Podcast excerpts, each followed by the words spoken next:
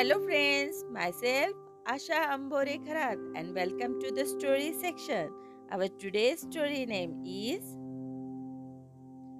Way to Help Others. Once upon a time, a very virtuous person along with his family went for a pilgrimage. After going several miles, whole family started feeling thirsty. Water that man was carrying with him had run out. It was month of June and there was no water to be seen anywhere and his child started getting dehydrated. Seeing no hope, he prayed to God God, now only you can do something. Just then, he saw that a distance a sag doing meditation. He went to that sect and told him about his problem.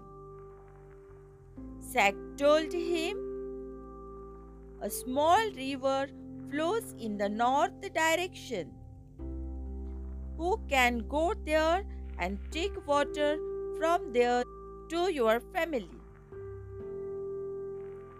Man was very happy to hear words of Sag and thanked him. Due to critical condition of his wife and children, he asked Sag if my family could stay here while I go to get water. Sag agreed.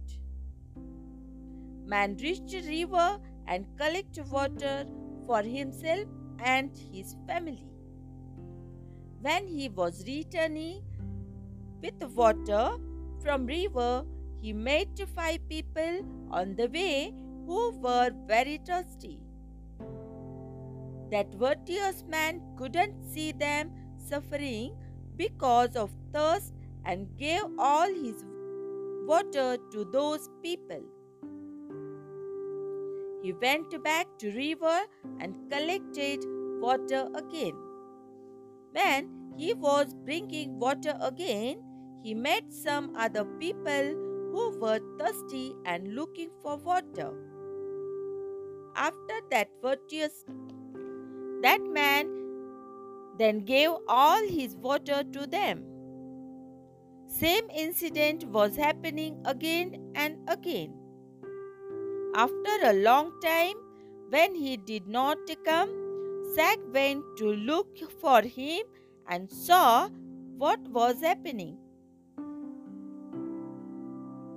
Sag went to man and said, O man's soul, you repeatedly fill your bucket with water and bring it from the river and empty it for the thirsty. But what benefit did you get from this? Man replied, What did I get? What I did not get. I never thought about it. I just wanted to help those in need. Sag said, what is the use of such help when your own children and family does not survive? You could have helped them like I did. Man asked, How? Sag replied, I told you the way of river instead of giving you water from the river. You should have told all those thirsty the way to river, so that you and your family thirst could also be alongside other people. And for this, you didn't need to empty your bucket every time. Saying this, sack disappeared.